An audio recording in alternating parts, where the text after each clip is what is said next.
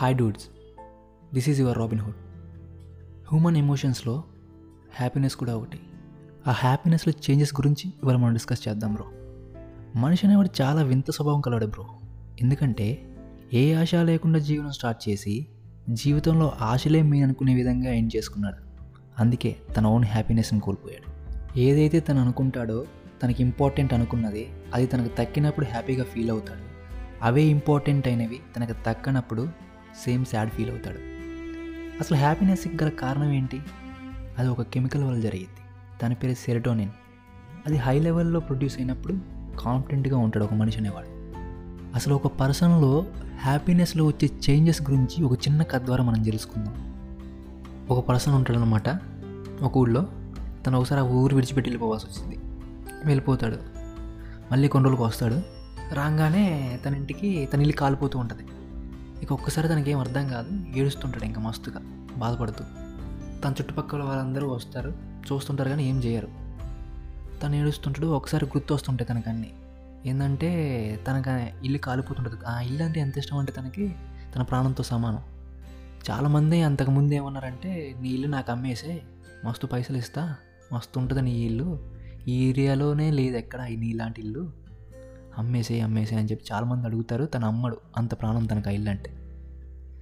తను బయటికి వెళ్ళిపోయి వచ్చేసరికి ఇలా జరుగుతుంటుంది కదా. ఇంకా అసలు అవన్నీ బుర్రలో తిరుగుతూ ఉంటాయి ఏం చేయాలో అర్థం కాదు తనకి. ఈ బాధలో ఏడుస్తుంటే ఇంతలో తన పెద్ద కొడుకు వస్తాడనమాట ముగ్గురు కొడుకుల్లో. వచ్చి నాన్న నన్ను క్షమించు. నీకు చెప్పకుండా ఒకటి చేసిన? మన ఇల్లు అమ్మేసిన నిన్న? అంటాడు. తనకు ఒకసారి బ్లైండ్ అయిపోద్ది ఇంకా బ్రెయిన్ మొత్తం. ఎందుకంటే ఇల్లు కాలిపోతుందని చెప్పి ఒక వైపు ఉంటుంది. ఇక్కడ ఇల్లు అమ్మేసిన అని చెప్పేసి ఒకటి ఉంది.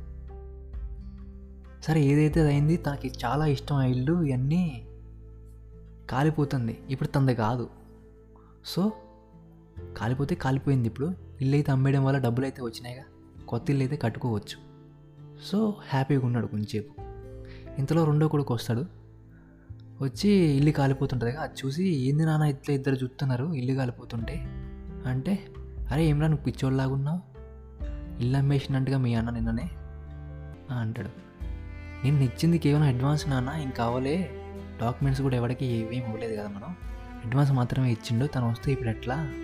అసలు ఇల్లు తీసుకుంటాడో లేదో అర్థం కావట్లేదు. ఇప్పుడు డబ్బులు ఇమ్మంటే మనం ఆడ తీసుకొచ్చి ఇస్తామని చెప్పి అంటాడు. మస్తు భయపడుతుంటాడు. ఇక ఈ మాట వినగానే తనకి ఇంకా షివరింగ్ స్టార్ట్ అయిపోతుంది. పెద్దోడు కూడా డల్ అయిపోతాడు. దీనికి ఇంకా ఇంకా ఆగదనమాట కళ్ళమ్మ నీళ్ళు. ఇందాకడ కంటే ఎక్కువ ఏడుస్తుంటాడు ఇంకా మస్తుగా. సో వీళ్ళు ముగ్గురు మధ్య డిస్కషన్ చదువుతుంటుంది చుట్టుపక్కల వాళ్ళు చూస్తుంటారు. ఇల్లు మొత్తం కాలిపోతుంటుంది. మొత్తం మంటలు అంటుకుంటే ఇంతలో తన మూడో కొడుకు వస్తాడు.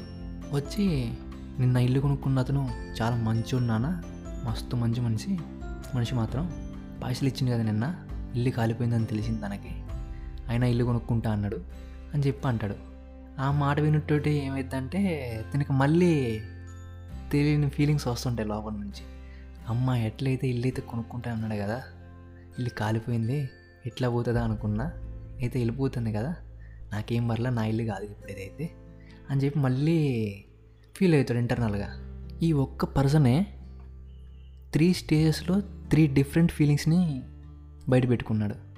అంటే ఒక పర్సన్ అనే ఫీలింగ్స్ అనేవి స్టాండర్డ్గా ఉండవు ఇప్పుడు. అది హ్యాపీ అయినా సాడ్ అయినా whatever that. End of the moral story ఏంటంటే వస్తువులపై మనం ఎప్పుడు ఫీలింగ్స్ ఉంచుకోకూడదు లైఫ్లో. నీ ఓన్ ఫీలింగ్స్ నీ దగ్గర నువ్వు క్రియేట్ చేసుకోగలిగితే నీ లైఫ్లో నువ్వు హ్యాపీగా ఉండగలవు. Okay guys bye this is your Robin Hood జై హింద్